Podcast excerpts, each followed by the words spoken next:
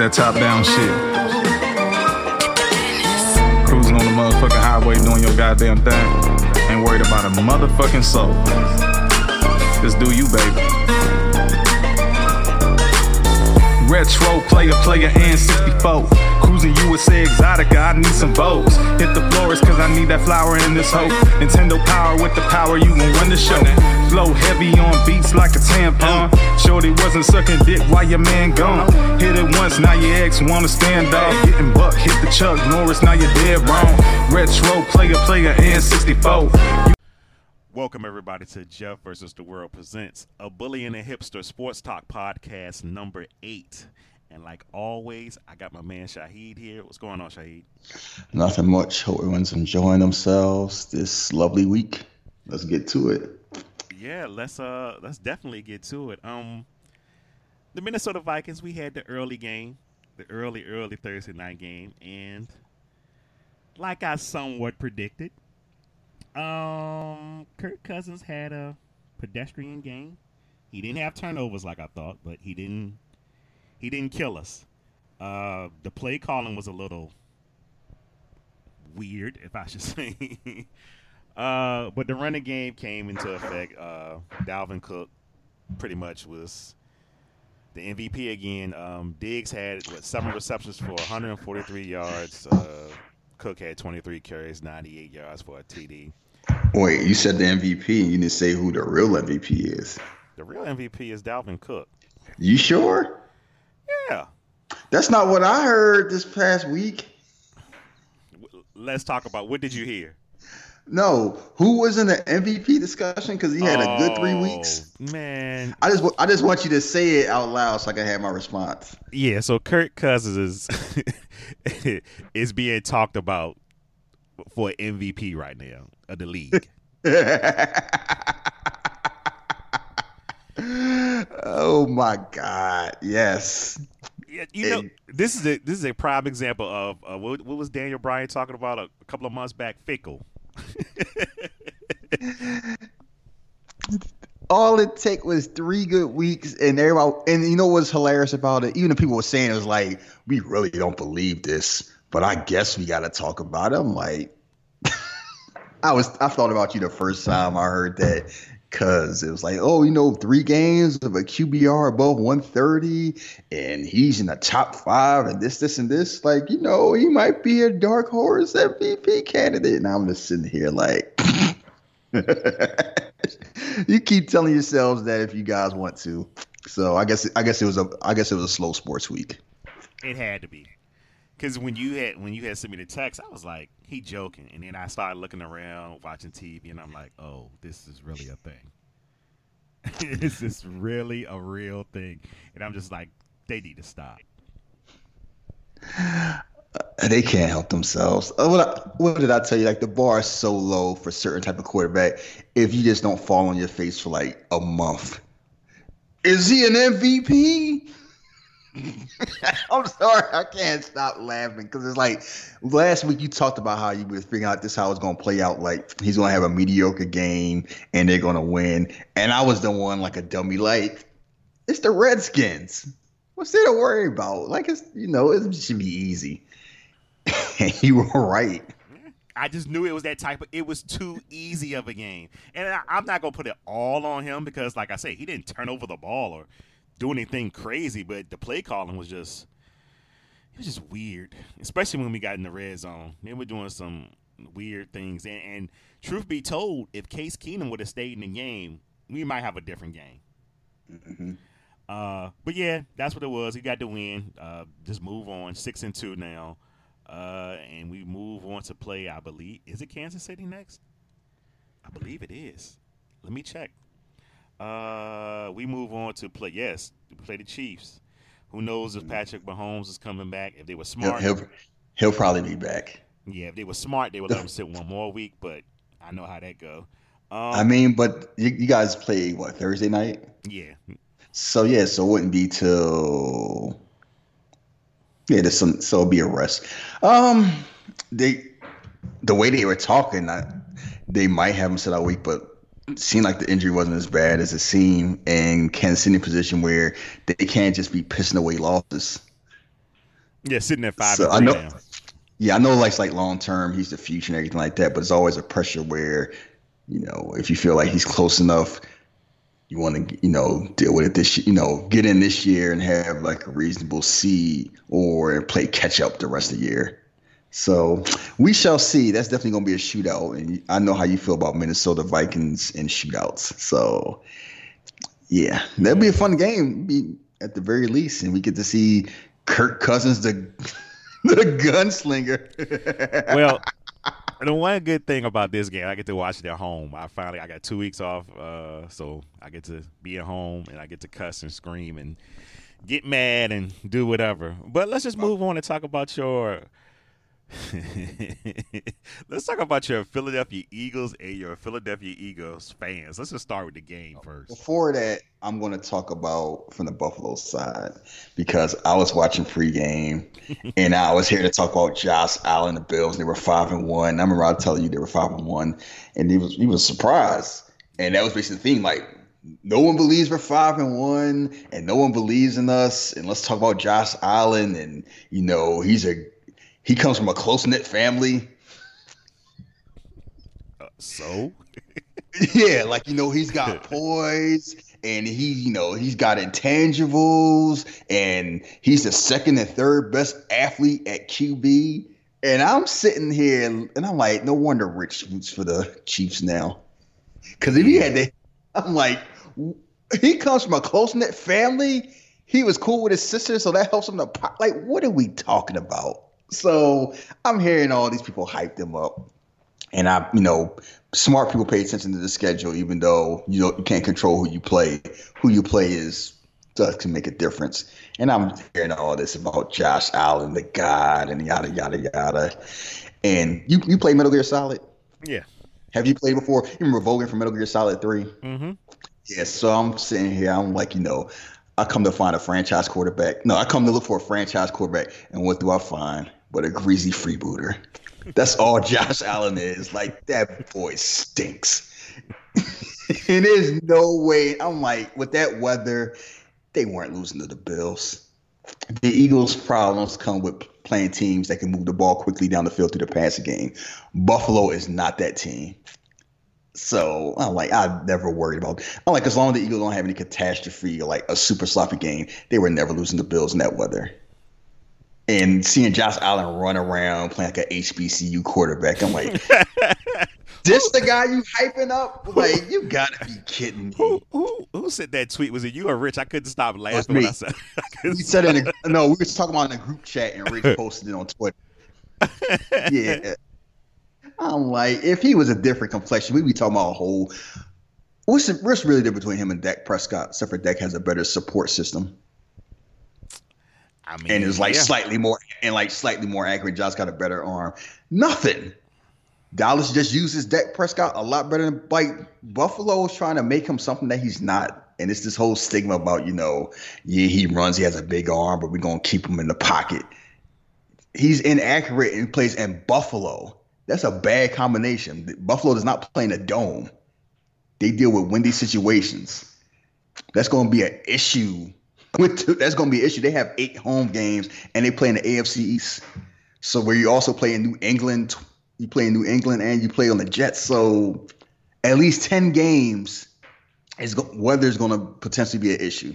And you have a quarterback who can, you know, he can throw 70 yards. He might not hit his receiver, but he can sure throw 70 yards. So you know what? I, you know what is almost what I think about the Bills fan base, the Bill fans base, and even not the team, but they still looking for a Jim Kelly.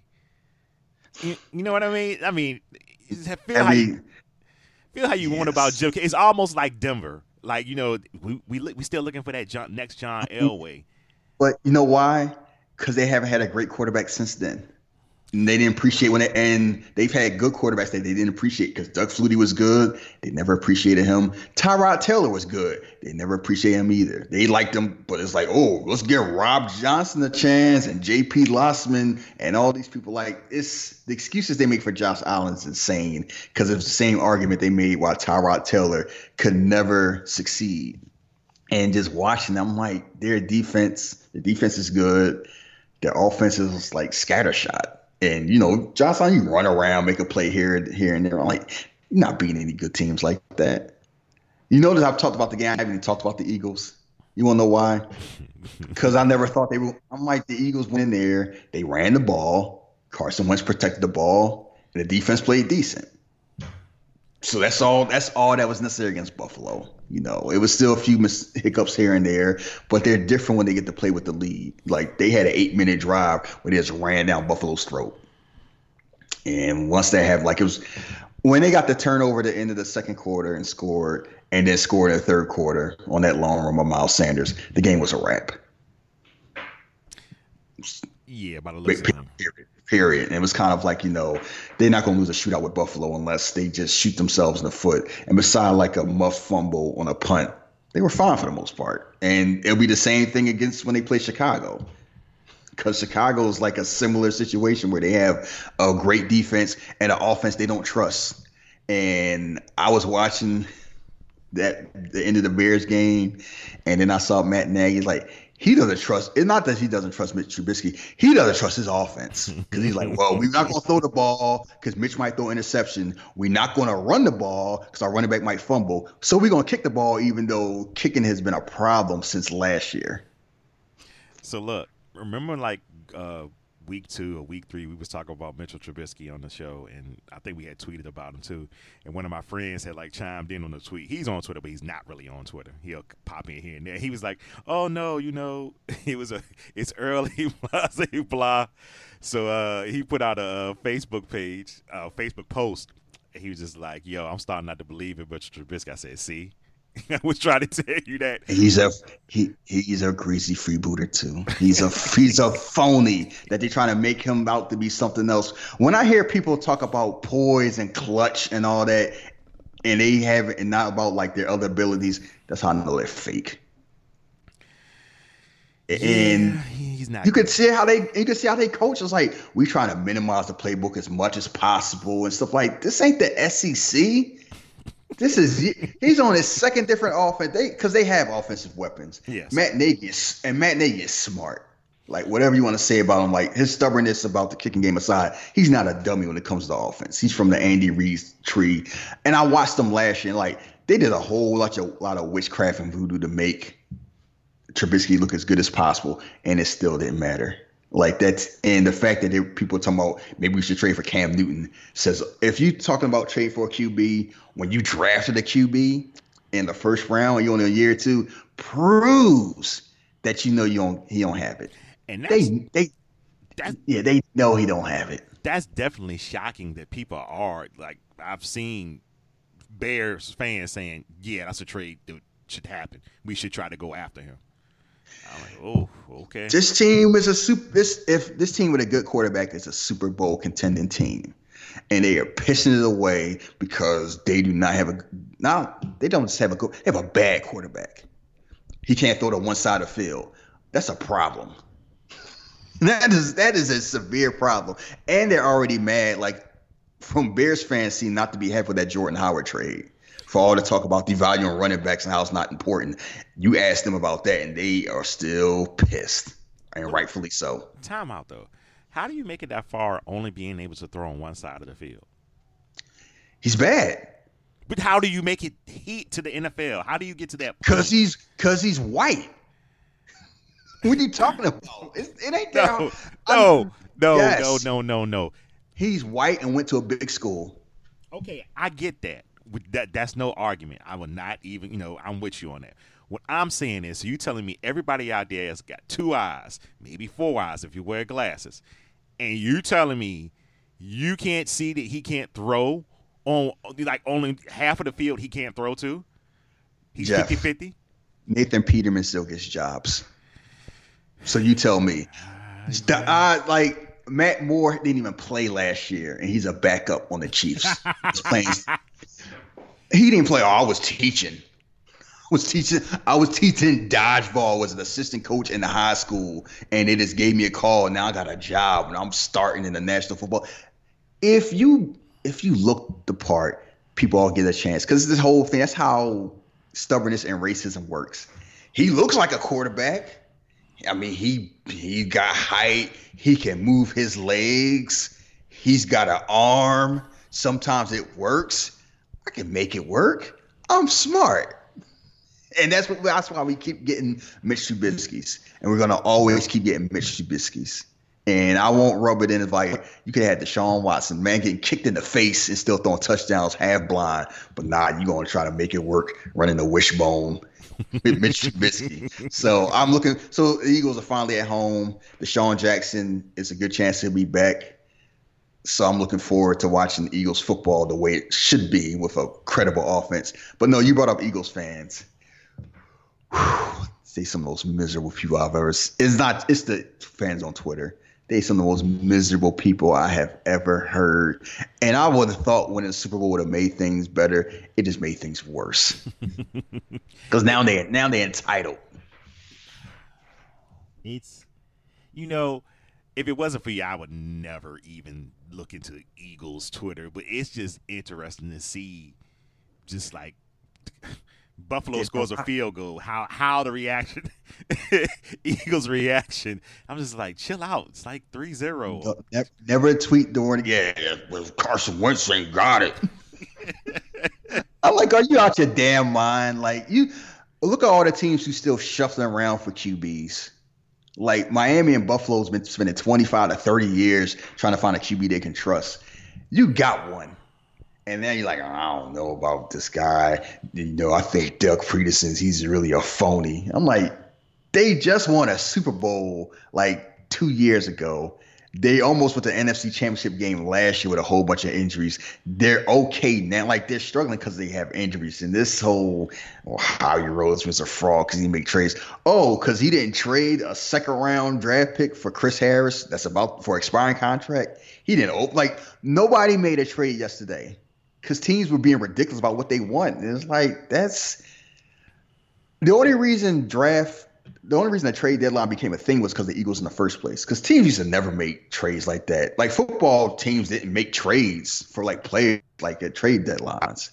The Eagles started doing that, and then everybody followed that.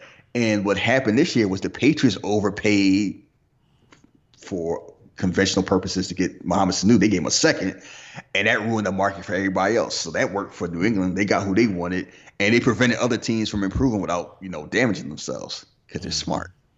So I'm like, you know, Robbie Anderson. It was different, you know, you get Robbie Anderson for a fourth, but not for a second. And other teams like, well, we're not in a position to make teams better, so we just gonna be bad ourselves. Like if you're Cincinnati, why are you keeping AJ Green?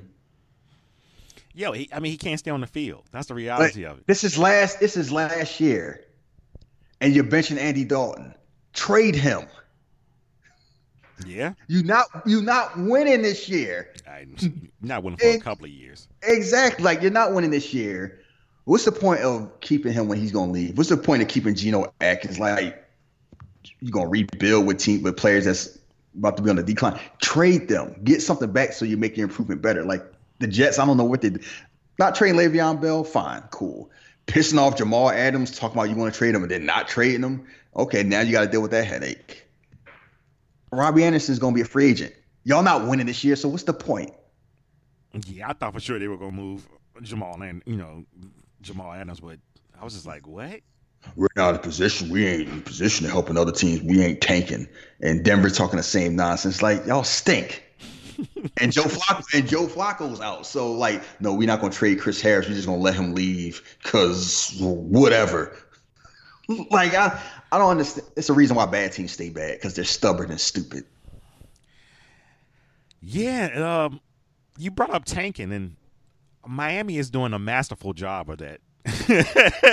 Because I, I turned it to the uh, uh, Steelers game, and I was like, uh, the Eagles are. I mean, um, Miami is up. Oh, they're about to.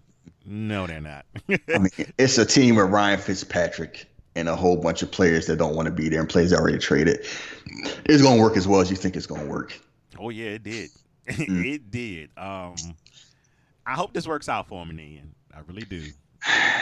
the the problem will be whoever whoever is going to work out for it. It's not going to be the people currently there. Yeah, Brian Flores is, and that's the problem. That's why that's the issue with tanking in football. Basketball is the exception, but we'll get to basketball later. When you when you tank and everything like that, the people that's making those decisions to tank, they end up getting fired. and some other regime get the hand get the, the fruits of your labor, like what happened in Cleveland. So it's kind of like, okay, well, cool. Well, like that's if I'm Brian Flores, I'm pissed. I'm like, I know I wanted that job, but what I'm supposed to do? They don't want me to win. They're not giving me the pieces to win, and I'm getting judged by that. And it's like, oh, all we saw is like you owe and whatever. You won in 15. Wow, how we know we coached? It's like you saw what I was dealing with. But that's not gonna matter. All they gonna remember, all that's gonna matter is the record, and those players are gonna be tied to that. Oh, you was on the Dolphins, you trash and everything. Although I will say this because they did trade for Aqib Talib and an extra draft pick. I saw Cam make jokes tomorrow. You know, if I was him, I retired 15 minutes ago, and somebody brought up Vontae Davis, and I was like, it's still Miami. We seen ballers. Like, come on now. He go he gonna be he's still living in Miami, Florida, where does not have a state tax, and he's an athlete making money in Miami. He's gonna be just fine. Like Jim, he can chill out with Jimmy Butler. Yeah. Like it's it's Miami. I know it's like he's going from a good team to a bad team, but it's not like he's going from the Rams to the Bengals. He's going from the Rams to the Dolphins. They're still playing Miami. And we I keep saying Miami because it's Miami.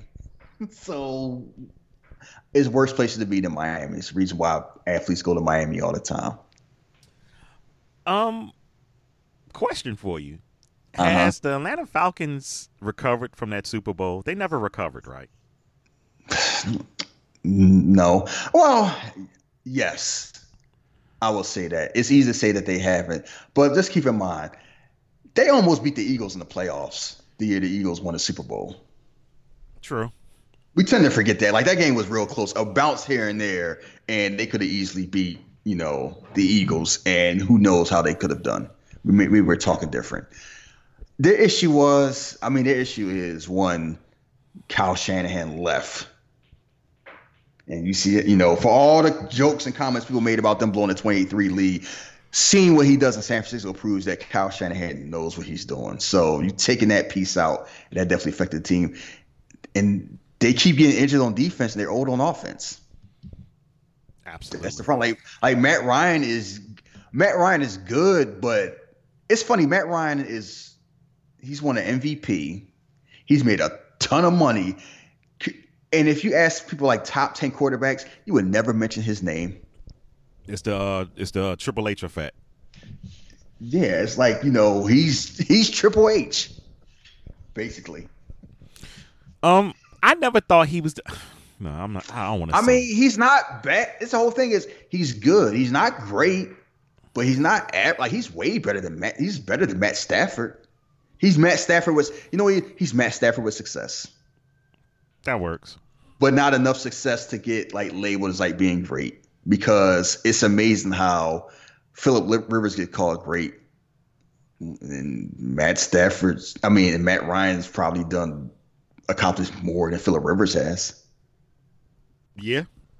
But Matt Ryan's just so nondescript. Like he doesn't have a this personality that stands out, and he plays in a team that people expect to disappoint.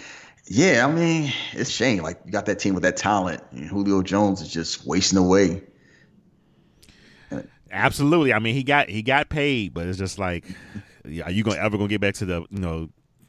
Oh, I mean, I would never say never, but I would. I don't see it because it's just they don't. They got too many holes and they don't have an identity right now. And that team should be a lot better on offense than what it is.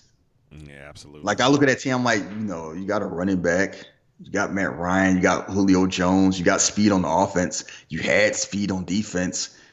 You only won one game, and that was a game where they beat us when when our, half our offense got hurt in the first quarter. So no, it's a lot. It's it's a lot of situations like Atlanta where it's like they're bad, they don't have a plan. yeah. Um, and then I guess we'll move on to my favorite quarterback, Jared Goff. Oh, Look, look. So I have somebody who uh, listens to the sports show, and he's just like, you know, I'm a Rams fan. It's somebody I used to work with. He's like, you giving my Rams a hard way to go. Uh, Jared Goff is look what he did this week, and I'm like, you played the Bengals. the Bengals make everybody look better. like, have you noticed the pattern of the games that he have big games in this this season? Like it's not against elite teams. I mean, maybe he has had uh, one or two games that I'm just not remembering right now. But no, not this. It hasn't been since last year. Like the Patriots put the blueprint out for how to deal with them, and their biggest issue is that team is only as good as Todd Gurley, and whatever is up with Todd Gurley, he is not the same, and they have not recovered. Like Cooper Kupp can get all the numbers he can get. That team's not doing anything with Jared Goff there and they and they know it, but they're stuck because they paid them all that money, and now that's why Sean McVay standing there looking all befuddled, like he'll. And people get caught up. Oh, he looked nice against a bad team. Maybe he turned the corner. And I keep hearing, I see that there. I see Daniel Jones on the Giants. I see Cal, I see the dude on um, the Panthers, and it's like, oh, that's the difference between him and Cam Newton because they ran into a good they ran into a good team and they got slaughtered. Yeah. kind of like, yeah, when they ran and it's like, you know, Cam Newton may not beat the 49ers, they would have looked a lot better. And it's a ceiling to a lot of these average quarterbacks. And people want to act like that ceiling don't exist. It's like, oh, well, you can coach it up and do everything and make it But Like, no, you can't. How many years we got to keep doing this? How many years do we got to keep proving, like, you know, having a very good QB matters and trying to fake it like you got one, you can only fake it for so long. And don't people be good? Like I said, people good for three weeks. Is he in the MVP conversation, the National Football League? I'm like, no, he is not.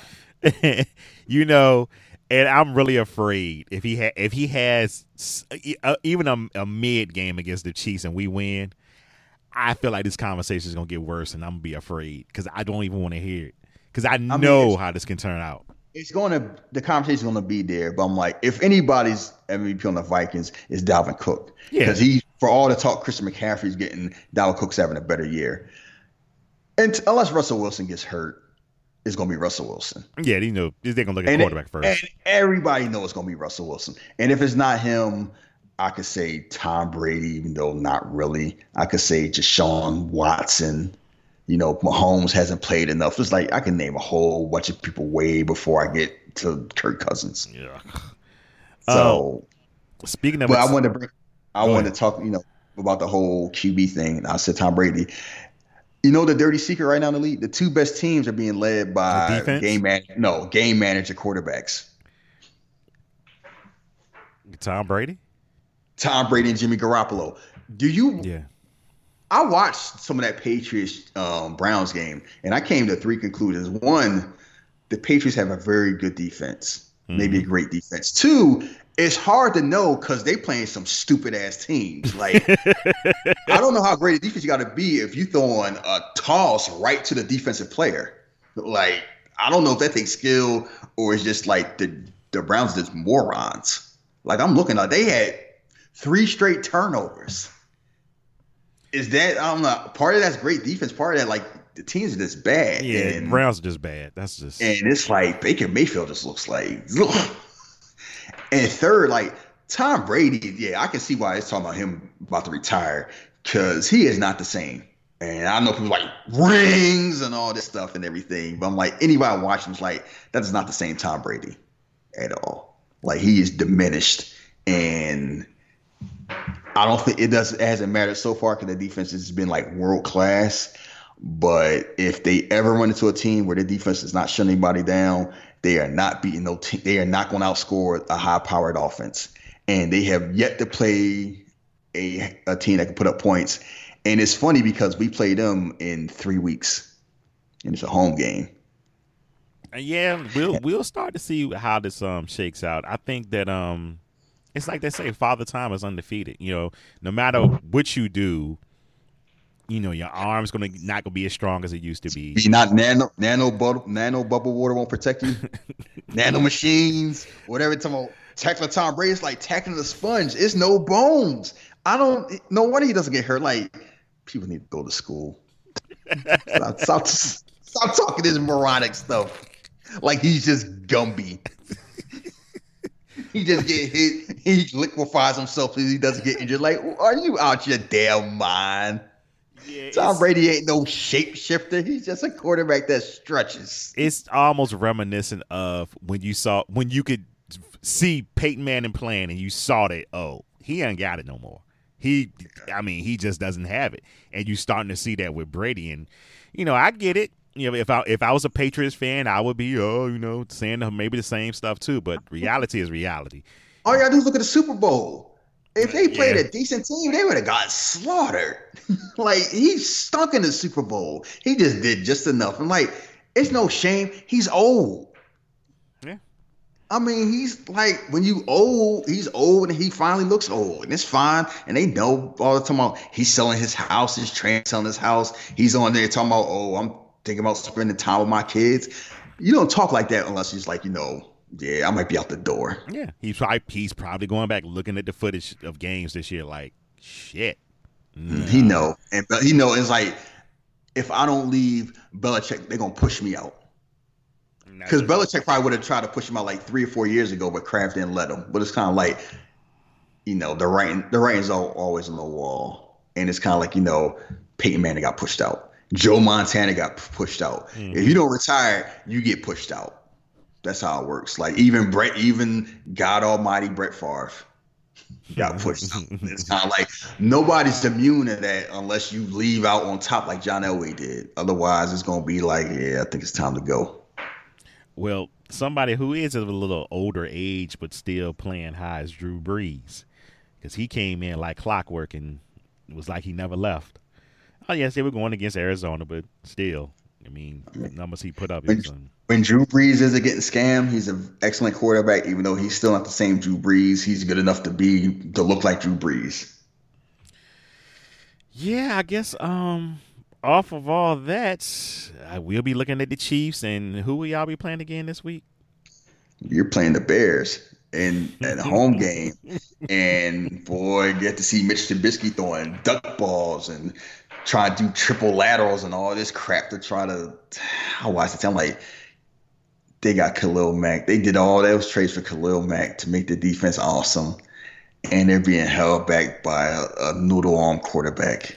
That they had no. If they draft, like I know it's been beating the ground. If they just drafted Deshaun Watson, ooh, you wouldn't even be having. We wouldn't even have these conversations right now. Mm-hmm. They would be saying we would be talking about are the Bears the team to beat in the NFC and they could have had a dot because it's funny where I look at them and Houston, they got different problems because like Houston has an awesome offense and now their defense is suspect because of injuries, and they decided we did and that whole well, we don't need Jadeveon Clowney because we got J.J. Watt and Clowney's not good without Watt. Is yeah, you forgetting the whole part where like you know J.J. Watt can't stay healthy anymore, and now he's out for the year again. Maybe it's time for him to retire. maybe, maybe because it, it's starting to be a thing. Like, like every season is like, yeah, you ain't. Yeah, like he up before last year, like he missed what two straight seasons in a row, or they got shortened because of injuries, mm-hmm. and now this one's shortened because of injury, and it's like you know all that working in log cabin and and loving America is like if that super soldier serum ain't chicken. That shit don't make a difference. Yeah, y'all can laugh like, oh, don't say that about JJ Watt. His body's falling apart. It's just proving that football is a tough sport. Like, and it are. continues to and it continues to happen. you know this whole health is a skill. You can't improve it. Like I said, this isn't Final Fantasy. You can't work on your HP points. Well, transitioning to the NBA uh, tonight, we're going to have a great matchup. Two, three, and O teams will be facing each other the Timberwolves and the 76ers. But before that, uh, let's talk about our teams. Um, I didn't get to see but one Minnesota game. That was the game against Brooklyn. Mm-hmm. And I can tell you one thing that I saw was maturity. For the simple fact of that's a game that we could have easily lost last year or even two seasons ago, but I can see now that uh, the team, you know, has matured and knows how to keep their head in the game. Um, no matter, you know, because Kyrie Irving was going to get his buckets that night. He was I just had some just threw up my hands. Was like he can't be stopped. I mean, he doing those NBA street moves. yeah. So I was just like, I'm like, did this did this mofo just do a, a roll and try to, to get a, get some space to shoot a jumper? I was like, at first I was like, okay, like he slipped. Now I'm watching the game. I'm like that looked like that was planned. I know he thinks the Earth is flat, but gravity still is a thing. Like but no, I've watched bits and pieces. The the big difference with the with Minnesota is like it's Karl-Anthony Towns team, no doubt. And they're doing everything to maximize the team around him and empowering him because it's like we're paying him all this money. He's the man, and there's nobody here to like make that argument. So use him that way. And they have they don't have a coach that's stuck in the 90s like Thibodeau. We're gonna play you 43 minutes a night and just run people on the ground. It's, yeah. They're looking like a modern team. And Robert Covington is good having a three and D wing that's cheap. That's like a good complementary player. Like we miss him in Philly. I'm, I'm, i hope you enjoy Minnesota. Y'all still got Andrew Wiggins though. Hey, hey, hey, hey! We ain't gonna talk about that because he, get, he, he had a good quarter. Yeah, no, he had a good quarter, and everybody was getting on Bonnie Jones. On, oh, I guess you don't think he overrated now, huh? And it's like, yeah, all right. Look, he played like shit the whole game. it got to that court. I was like, oh snap! So you know, he's he's another one. Enough. He's like, oh, Billy Gunn had a good match. We might have something. you know, yeah. Air, like Jim Ross said, best athlete in WWE. My God, Billy Gunn. That's that's Andrew Wiggins. You know, he just he just looks the part. It just looks like a great NBA wing, and every now and then he just show off. It's like, oh, see points. I told you he wasn't overrated, and then the rest of the time you just ignore him. Like, yeah, he better you than me. Yeah, that's all I gotta say. It, it's tough. Could, it's tough.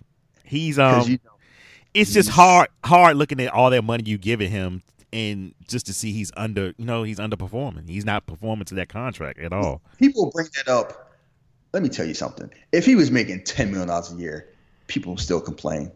Yeah, that's true too. I mean, we all pocket watching sports, and you do get when you make the big money, it labels you as as Sixer fan. How they deal with Tobias Harris, you're a hundred eighty million dollar man. It's like whatever. Like, so it's not your money. Stop complaining about it. Like if he's doing what he's supposed to do, you ain't gonna care. And if he's not doing what he's supposed to do, you're not gonna care. Same thing with Andrew Wiggins. The money is an issue as far as salary cap, but unless unless he's making like five or six, like some mid level money, I'm not gonna be happy because it's like he just coasts through the game. Like it's games where it's like he doesn't have any credible. You could basically put a chair there, and it's gonna have the same amount of yeah. impact, and that's a problem. And, and, like I said, if it wasn't for that court, that little breakout quarter he had, it would. Ugh, that game would have been another disgusting looking game. Like what? What did you do? Mm. Yeah, it just proves that people don't know any know know anything, and we just hope for the best. Because I remember Sixer fans like you know, when they were tanking, they was like, "Oh, we get Andrew Wiggins. He's a Canadian McGrady and all this. Him and Nerlens Noel can, you know, pick and roll." And it's like, is Noel is Noel still in the league? Yeah, he re-signed with the Thunder one okay. year. Boy, yeah, he turned down big money. The league changed, and he ain't changed with it. Yeah. So, um, so that's your team. I get to talk about my team. Yes, let's let's all get. And I still don't appreciate the whole. Somebody should rob them. But let's run up the rocky steps like we Thors. Damn rob. No, I'm not gonna say I wanted to say. You saw them. You saw the GIF I sent you. Hmm. y'all run up there like y'all like it's all cool. Like, all right, go up there. Gonna fly now. You know, them pockets, them wilds gonna fly. We run them pockets it hit different now after watching State Property. But go ahead. but it's it's fine. Karl-Anthony Towns, I think, is from the area, so oh, okay. It's so it's cool. But no, I've watched all the Sixers games because I have you know been able to watch that work with League Pass. One of the games was uh, when they played the Celtics, and they're doing what they're going to predict to. They're just beating people up on defense. That's they're just they are wearing teams out on defense and then doing just enough on offense to win. And their offense ain't even been that good this year so far. Like they're still working the kinks out. They haven't been able to shoot threes, and it hasn't mattered because when you're bigger than everybody, it makes a difference. Yeah, that's what I'm worried about tonight. Uh, yeah, like Trae Young got off in the first quarter. They shut him down the rest of the game because they just wore his ass out. It's like, okay, you got off. We see how you're getting off. We're gonna throw Josh Richardson on you. Then we're gonna throw Thybulle on you. And then fourth quarter come. Oh, Ben Simmons like, I'm just gonna wait for the fourth quarter because I don't be running around sticking them all the time. Fourth quarter come, I'm gonna put my hands on them. Fourth quarter came, they shut them down. And one thing I noticed, like they can beat teams in multiple ways because like Detroit and B didn't play, and it was the same thing. We just going out hustle you, run you out. Tobias got hot in the third quarter. Al Horford got hot in the fourth quarter. Atlanta, they had nobody that can handle Joel Embiid, and he just did what Joe. I know people still think Jokic is the best center in the league. Whatever. I mean, think that if you want to think that, I don't worry about arguing. Like, think that if you want. All it took him out of the game in the playoffs and certain thing in certain situations, and they would never do that with Joel Embiid. Period. Like he when he's healthy, he he dominates because there's not a lot of people that's his size and his you know his size and his speed that can keep up with him. And Atlanta didn't have anybody. He just did what he wanted to do the whole entire game. And people were wondering about how they're gonna handle fourth quarter clutch time. They like, we just gonna get the ball to Joel Embiid. And that's all they did basically like the last six minutes. Just give it to Embiid. And I know it's the talk is kind of like you can't do that anymore in the league, like have a center dominate because the way the games play. I'm like, yes, you can. Yeah, I don't understand that argument. I'm like, yes, you can. Know the argument's like because it's spacing and everything. Like I'm like, yeah, that's for bad centers. Like, trust me, if Shaq was still playing in this pace, you know, just because every center shoots three don't mean they all have to. You try you trying to tell me if Shaq was playing now, he couldn't dominate. You really think like these seven foot centers that's like 210 pounds, or these small like these small ball fives gonna really stop a big center? Like, no. For like Rudy Gobert that doesn't have an offensive game, yeah, you can't do that. Centers with offensive games, yes, you can. Because who's gonna stick them? Like who on the Hawks is going to stick him? If you double team him, he can kick it out. So if you have a good enough center, you can definitely be the go-to guy, and he basically proved that. And I'm looking forward to this game because Karl-Anthony Towns has not had a lot of luck sticking Joel and Embiid. And I remember it used to be an argument over which before there used to be an argument like if you traded, would you trade Joel and Embiid for Karl-Anthony Towns? The answer used to be yes. The answer is no longer yes. Karl-Anthony Towns is still a he's an awesome offensive player. The thing with him is he should be a lot better on defense than what he actually he is. Punked, he's get punked a lot. I think when we even when we even initially first started talking on Twitter, I think that's why I was like, God, I wish we had him be. And you were like, Oh, you know, your son is good. He's still young. But I just do remember him getting punked. uh, and I hope I'm hoping that changes. I mean, it's Joel Embiid likes getting people in heads. He's got that whole he's got that mean spirited Shaq thing where it's like centers see centers he respect like he likes DeMarcus Cousins. He respects like that. Um, cause you see how he Andre Dump Drummond, Hassan Whiteside, he loves talking trash about them. Like these bums can't stick me like that. Karl-Anthony Towns the same. It's like people that get compared to him that are, that he doesn't think as good as him he loves trying to prove that point. And it's a home game. You know, Covington's coming back home. And he was a polarizing player where he was very good. And it was like certain fan, certain parts of the fan base appreciate and respect him, and certain parts thought he was a bum because they focused on the stuff he couldn't do. And it's like typical any Philly athlete. So I'm sure he's gonna get a round round warm of applause when he comes back. Because last year when they played, he was hurt when they had their home game in Philly. Y'all Who's our point guard? Uh, T. Jeff Teague. Yeah, I need a point guard. I've been saying that I, for a while. I thought it was. I thought it was T. I just wasn't sure. I'm like, that's the one thing holding back Minnesota because they can still be a playoff team, but it's like y'all need a point guard. Yeah, he's um he's he's very inconsistent. Um, and I'm just trying to see tonight's gonna be tough because it's gonna yeah. be tough he ain't gonna get off. That's no. and that's gonna be the issue with a lot of teams. People don't pay attention to. They always focus on like who's gonna stick the small guards on the Sixers. And the real question is, who are these small guards gonna stick?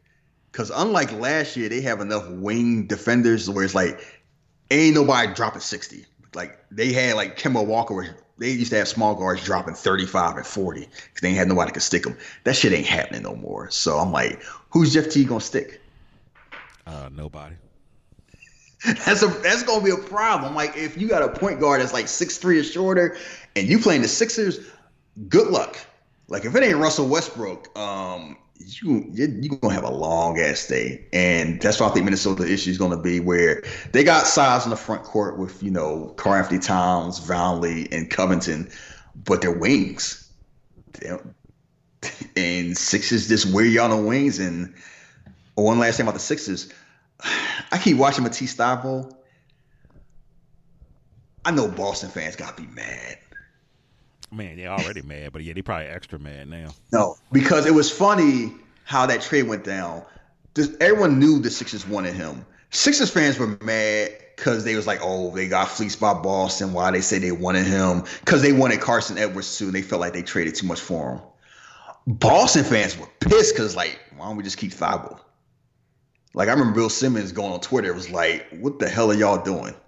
Y'all got Thybulle. Why don't y'all just keep him instead of getting, you know? And it's like, oh, but Carson Edwards can score points. I'm like, can he guard anybody? And I know Sixers fans were real mad. We could have had Carson Edwards and they like that. They kept their mouth shut. I'm like, that's not going. to As soon as you watch the play, it's not going to matter. That man is averaging like three steals and two blocks, playing like 20 minutes off the bench. He's a six-five guard, averaging like two blocks a game. Like he's just a he's like a he's just a menace. He's just always around the ball, getting steals, getting blocks, doing help defense, and his off when he his offensive game gets on track, they got to steal, and they have somebody now where they can lock him down a small guard. They didn't have that before, and that's the biggest difference between this year and last year, where the point of attack defense they can come at you with waves. Where you got Josh Richardson, who's like a damn pit bull, like that, like he just gets in your face all day long, and You've only watched one game, right? Yeah, I only watched one. Did you did you complain? Did the referee stand out to you? Um, I want to say is in the third. Yeah, one of the quarters they did just stand out because I was like, Jesus, like the game just couldn't get going because of the refs, and it was just like ticky tack shit. And I'm not even saying like it was just like stuff that phantom shit that you wouldn't even see. Like what? I'm glad it's not just me. I have been one to bang my head against a wall about these games. Like it's just been hard. Mike Scott got a flagrant two for like a regular hard foul. They threw him out the game. And everybody's like, "Are you insane?" like when everybody's like, "Is that the softest flagrant two people ever seen?" To the point where he couldn't believe it happened. He shook the dude hand and just walked away. And it got rescinded, and they got rescinded to a flagrant one. It's like, what's going on? Josh Richardson got hit in the face by a shoulder, got called for a foul.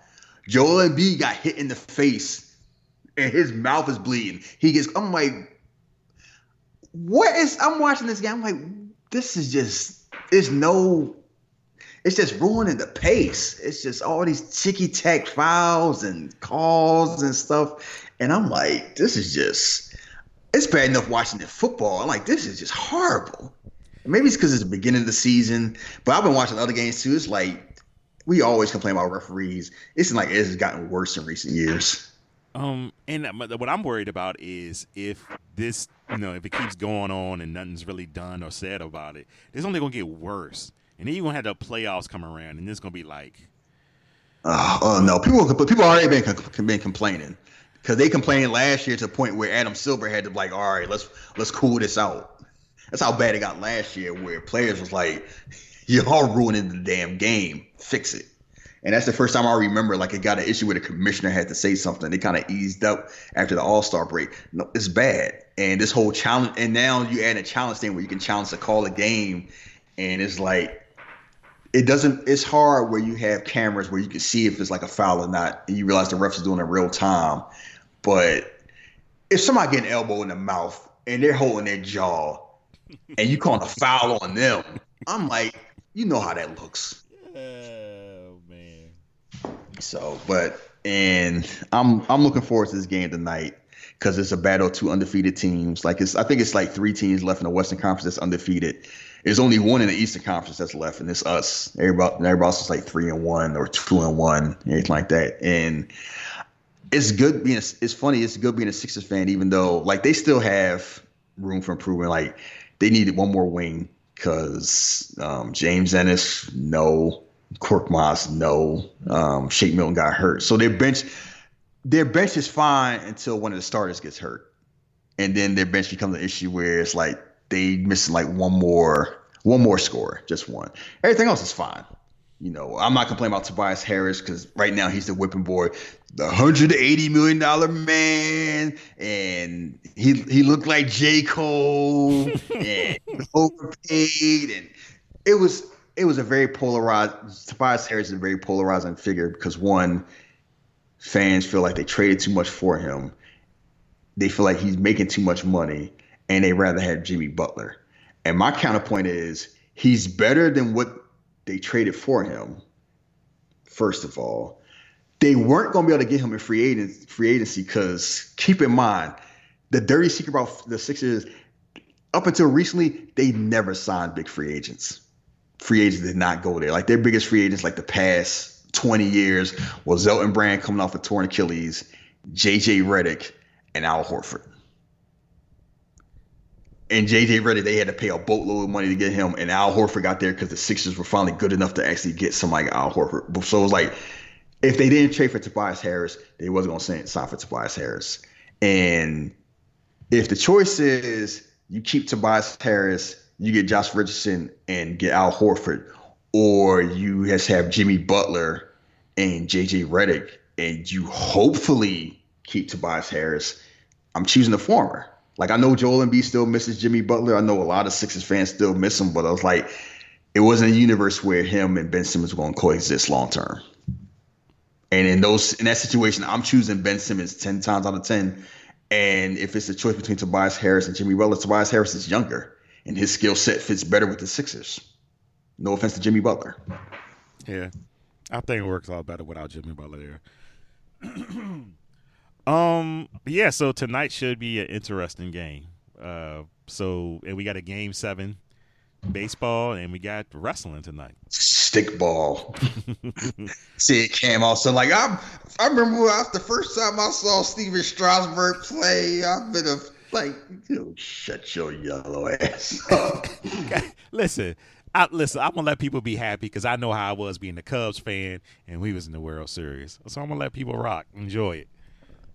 It's just funny because you don't you rarely see black passionate baseball fans anymore. I watch baseball myself, so I just make fun of that. But it's like I never ran to a Nationals fan in my life till I met Cam, and I'm like, yeah, that's weird. I mean, he's from the area, so yeah, yeah, like, yeah. Because he's a National Redskins fan, but then he's a Spurs. He's also a Spurs fan because like he ain't messing with the he ain't messing with the Wizards like that. So yeah, I mean, you get to root for who you get to root for. Because I'm like, okay, my before we go, are you from? Okay, are you from Minnesota? Did you live in Minnesota? Because I'm like, absolutely not. We haven't had this discussion. No, because I always wonder. Because oh, my no, dad no. moved to Minnesota, so he was like a Timberwolves fan. And all right, so I'm originally from Virginia, uh-huh. so we don't have a team to root for.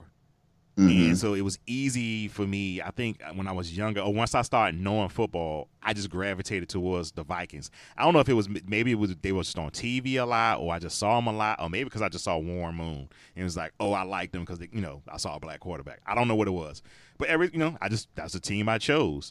With basketball, I never had a NBA team. I just enjoyed like watching Michael Jordan play. But it, I, I wouldn't say I was a Bulls fan. Like I didn't have no Bulls or Pearl or nothing like that. Maybe some Jordans, but other than that. And once Kevin Garnett came around, I was like, I like this kid, and I was like, uh, I think I'm gonna be a Timberwolves fan, and it just stuck.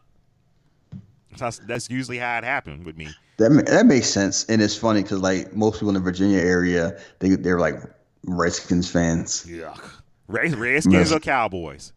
Yeah, Redskins and Cowboys basically because it's just funny how you know, because I always wondered that. I was like, that's just weird. Yeah, but and, I, and I never asked, and I never asked you, so I was just curious. So that makes sense. Like we like, you know, basically for me, it's geography. I'm from Philly. We all got teams, so I root for my teams. It's been times where I have rooted for other teams, like um, basketball. I was a Suns fan for a long time when the Sixers traded Barkley because I was like, you heated. They they pissed me off. I was heated. yeah. Not only that they trade him, that what they got for him. So I was like, whatever. Football, I've casually rooted for the Vi- I rooted for the Vikings a little bit when they had when they got Cunningham, and I always was Randy Moss fan. Yeah. Uh, but beyond that, it's like it's the Eagles. Or, like I, I watch football but it's like it's the Eagles, and I'm rooting for black quarterbacks. Call it what you want. Um, yeah, like baseball has always been Phillies, Lion Ross baseball and stuff like that, and like hockey, Flyers. But no, it's just funny. Like you get to root for who you want. Cause like if I wasn't from Philly, the Eagles might be the only team I would root for. You know, although maybe the because like Iverson's cool. Like Iverson, well, cool's an understatement. So, but it's like you can root for who you want. You can root for who you want for, and it's like maybe you don't want to be a Cowboys fan. Yeah. You know, you know, like, but it's like maybe if you live in somewhere and it's like you grew up watching the Cowboys and you're a Cowboys fan. I'm like, you never been to Dallas, so what? Yeah, I'll be to Dallas to be a Cowboys fan. You you get to like who you like. Yeah. And although it's it's and it's easy to laugh like I like the Cowboys, the Lakers, Notre Dame, and the Yankees. Like, okay, you just like winners, which is fine. So you get to do that Mhm. too. Like, it's just kind of like you get to watch sports any way you want to watch it, and sometimes fandom can go insane anyway. Because this whole like I made that joke. I guess we can wrap up. If I go on your Twitter and somewhere on your Twitter picture or your feed, it got anything involving a team, your opinion gonna be trash. If you if you don't have a sports job and you don't work for the team and you're not like a journalist, yeah, tomorrow you know Eagles Sixers, like your name is like Eagles four one five, and you got a picture of Carson Wentz and you ain't Carson Wentz, I know your tweet's gonna be hot garbage. and I was sending you all those pictures. I was like, boy, it never failed. And, and you was like, yup. And I was showing the other people. They was like, I, I never paid attention to. I know. I'm like, yeah, like it. I always noticed it, but I never really paid attention to that day. And I was just going through all this stuff, and I was like, I'm just finding like the most hot takes, like you know, Carson Wentz need to go. And I see the feed, and they be have like they be either they've been on Twitter like since last week, and they might got like two followers, and all their tweets like related to one topic. Not even the Eagles, just Carson Wentz. And it's like this guy, this guy just got like a burner just to talk about Carson Wentz. look out for the names Brandon, Bob, Mhm. Jacob, Spencer. Jacob one two six. Your, your Twitter name is a phone number. It's a burner account. You trash. I'm like, Twitter can already be anonymous as it is. You just making another Twitter account specifically to talk about two players. hmm Uh, oh, let me finish. Uh, the Cubs. How did I become a Cubs fan? Well, again, Virginia, and we had WGN, so I would always see Cub games. So I just became a Cubs fan. Um, hockey, I like the Rangers. Yes, I watch hockey from time to time. Uh, and that's only because I was like, you know, I, I live in New York now. Let me get a New York team, and that was the easiest team to say I like because I hate all the other New York teams. And it's funny living up here. I I always thought that you know you better be a, a Yankees or Mets fans or Giants or Jets fans, and it's really crazy up here. Like I got this one guy that I work with. He's an Eagles fan. He's I, I was like, you don't like the Giants? He said, no, I hate the Giants. I can't stand them. And I was like, you lived in New York all your life? He's like, yeah. And I, you know, it's just weird, but it's kind of cool too because it's like, uh, okay, I don't know. I don't know how it worked out for you. You know, all these damn Giants and Jets fans, more Giants fans than Jets, but whatever.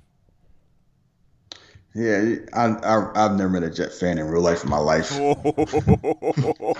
Me neither until I got. I know they. I know they exist. I know they exist. I've just never met one. It's like some teams where it's like you wonder if they have fans. Like I'm trying to remember, it's like what's some random team. I've never met a Jacksonville Jaguars fan. The good, No, I know the, yeah. they exist because the good place, you know, they told me about that. So, but it's like I've never met one at all. I never met a, I never met a Tampa Bay Buccaneers fan. Yeah, yeah. I can't get damn. I never met I've met. I've met Packers fans. I've met Black Pack Panthers. Yeah, Pack- plenty of them. Well, I think a lot of them was when they started doing, you know, that little run. If- yeah, I mean, keep in mind they've been consistently good for like 20 years. So between Brett Favre and Aaron Rodgers, so you're gonna, you know, so they used to success. And like, I mean, Green Bay is segregated. There's still a few black people there. it's it's they're kind of hard to find in a little stadium. I'm like, where the black people? At? It's cheese. you know, like I've seen Raiders fans. I have I haven't met any Rams fans or Chargers fans before. I, the guy I used to work with was a Rams fan, But he was like, he'll tell me about the St. old Louis, St. Louis or Los Angeles the first Oh, time. That's how old he is. Damn. You know, like Chiefs fans, yeah, because they tend to be passionate. Course, Cowboys fans, Raiders fans. Um, but no, like you know, if you're not from, like it's like certain fan bases, I don't meet them out in public. yeah, yeah. Because I, all I I don't think I've ever. No, let me make sure.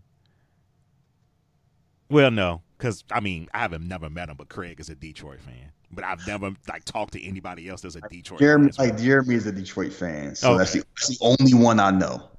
So I've I've met that, but I've met Vikings fans, um, Texan fans. 'cause I live I live in Texas. Like even like Dolphins, like Bills fans, because like you meet one, they passionate as hell. But some some fan bases like I've never met a fan like they exist outside the city. So Well, on that note, wait, you know what? Before I leave, being that I'm not going to do a wrestling show this week for reasons, and I think I got the perfect person right now to talk to this about.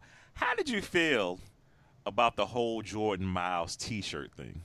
I think a lot of people told on themselves. That's what I think. I think it just pointed out, even behind the t-shirt fan, is the reaction to it. It's like everybody tell him he just needs to shut up and with it. It's not a big deal. And it's like, yes, it is. And it's the fact, it was the reaction to it that was real illuminating to it. Cause it just highlight how hard it is to be a black wrestling fan. Cause we gotta deal with so much shit and y'all tell us like it ain't a big deal. And the fact that Road Dogg was like, yeah, maybe we make the shirt gray is fine. He knew. So don't. So the whole thing is like this. He knew enough to. He knew enough to know it's like I'm not saying don't do the shirt, but I wouldn't make it a black shirt. It's like he knew enough to know like that shirt could have been problematic in black, and it just make a lot of people look. A lot of people look bad because they try to blame him like, oh, he signed off, and a lot of white wrestlers like, oh, ain't no big deal. And I, I, I miss the days when people didn't complain on Twitter and the, and they got pointed out as hypocrites too. And it also put the black wrestlers in the whole standpoint because then they gotta be the voice of reason. Like, they, what you think Mark Henry gonna say? Like Mark Henry Booker T ain't the type that's gonna be like, nah, you know they. They ain't Uncle Tom. They ain't rocking the boat like they conservative black men. They ain't messing up with their money.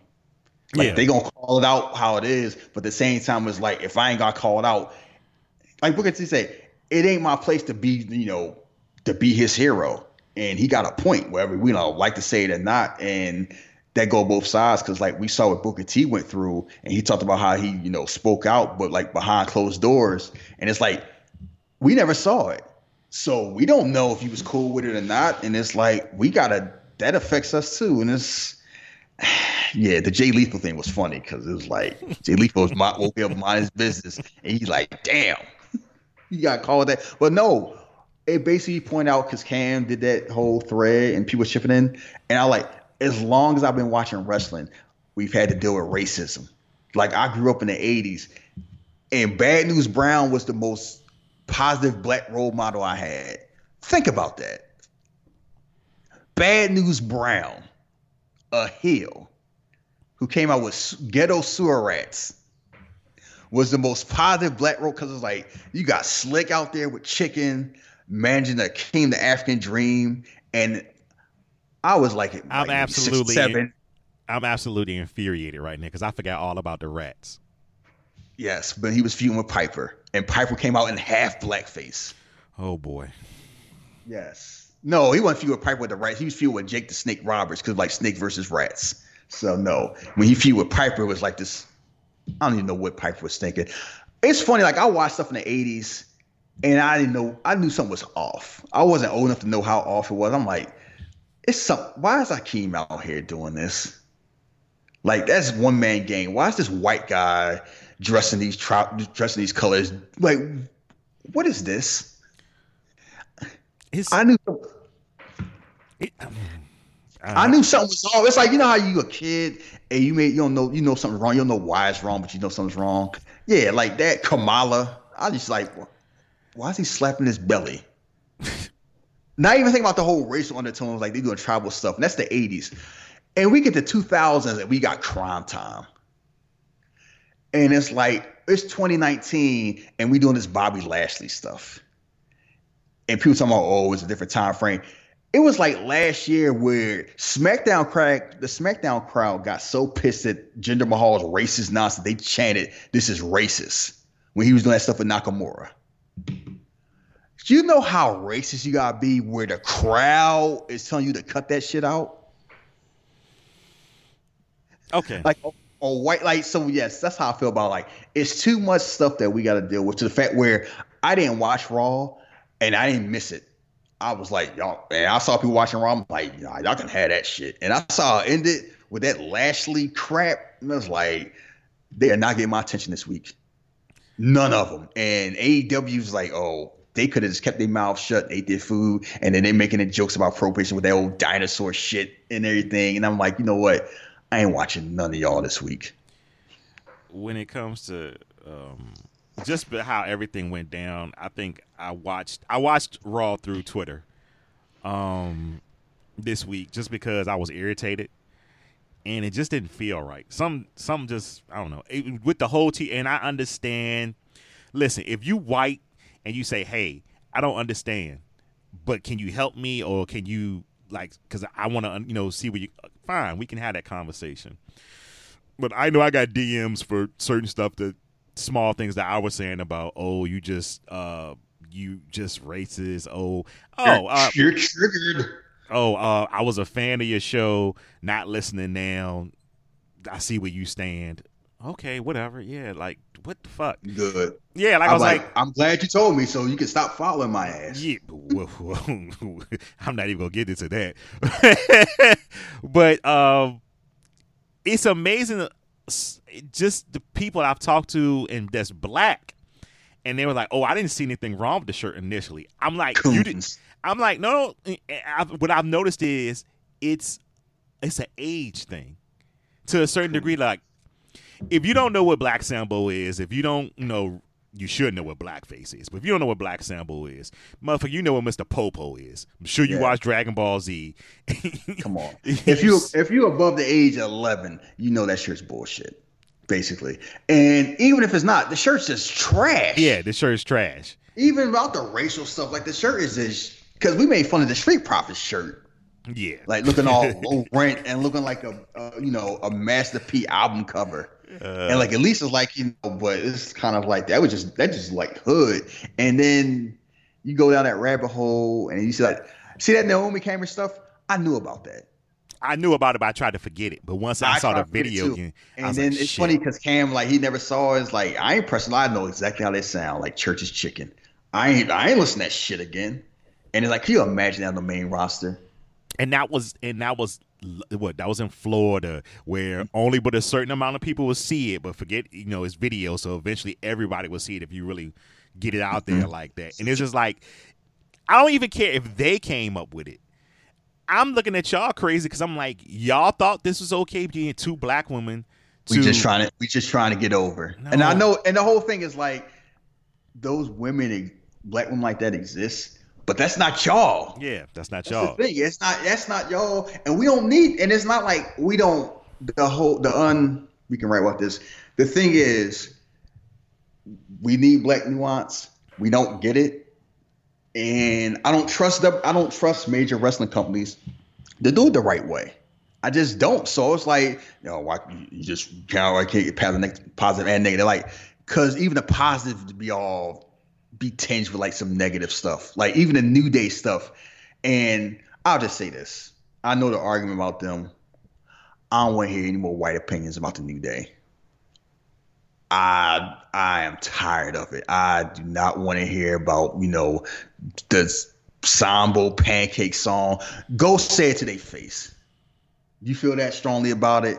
Go say it to them, and you tell and you tell them what they how they need to say, and you let me know how that go. Otherwise, I don't want to hear your opinion. Like I know where, because I know where the opinion come from. I'm tired of being lectured by white people how black people need to act, especially when they coming from places and work at places where it's like, yeah, you need to look at your own neighborhood, your own block first before you get a speech. Y'all need to act this is though you need to you need to mind your business. like like seriously.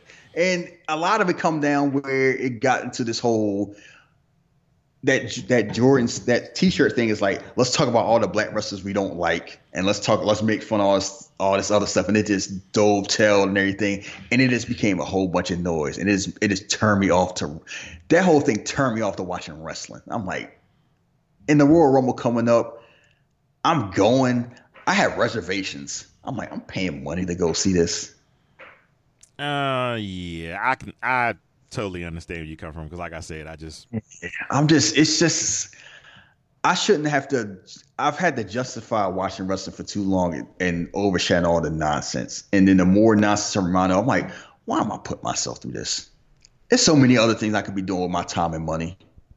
Like not watching Raw for three hours. Like I got to catch up on my shows. I got to catch up watching others like sports, and I got to you know catch up on the movie we're gonna do. yeah, um, I just last thing I just think that uh, people need to be more aware of what they do, and definitely WWE need more black people working because that shirt shouldn't even seen the light of day. It shouldn't even be made. As soon as the idea was put out there and they saw the paper and the whatever they looked at and said, "Oh, that look no, don't do this." Please. Well, that's what happens when you don't have enough black friends. Yeah, and that's the thing. I would have said this you know, Triple H didn't look well. I don't know how much involvement Triple H had in this, and I know he got a lot more on his plate now than before. He did not come off looking well in this either, and it was disappointing because out of anybody there, you would think he knows better. Uh, it because um, it's like you look because you look at NXT, you look how they how inclusive, how they push the how diverse they are, and how this just like a natural organic thing it's like even then, it's like nobody's infallible, but he still should have caught that. And it's like Sean Waltman said it best: just say you sorry. Yeah. If Sean Waltman means Sean Waltman, Kevin Nash mean the wokest people of the clique will never not be funny to me. Cause he dates the girl that's like a writer or create like a writer on the show Mixed Mixedish. That spinoff from Blackish. Oh, really? Yeah shit. Like she's like an author and like a writer. Yeah, black woman, natural hair. They and I'm seeing pictures. I'm like, wait a second, because he's like, I'm hearing my girlfriend's book signing, and I saw his girlfriend. I'm like, oh. I would not have guessed that X Pac would be dating somebody like this. And it made a lot of sense. Like you see, X Pac is a lot, like Sean Waltman's a lot different now than he used to be. Oh, and it's kind of like he came out saying like, just say you're sorry. You know the shirt's jacked up. Apologize and keep it moving instead of trying to blame him. And that's that's what happened. They doubled down, try to make it his fault. Like, just say you sorry. We took a learning experience. We'll learn from this. And they they've been fine. Instead, they try to make it worse. So now this whole to the fact where Forbes and stuff is talk like I saw major like websites talking about this. Yeah, it's it's it's it's becoming a thing now because if you know what's going to happen is that all of your racially insensitive things are going to be shared now. No matter if it's the past or not, them uh, DX coming out in blackface, Booker T be mm-hmm. calling, "Oh, you're a boy, you're a driver with your nappy hair." That's go. Mm-hmm. All these little things. That Shelton Benjamin stuff, the bro, all that stuff gonna come out. Yeah, it's mainstream now. I know people's already like, no, they got billions of dollars of TV money.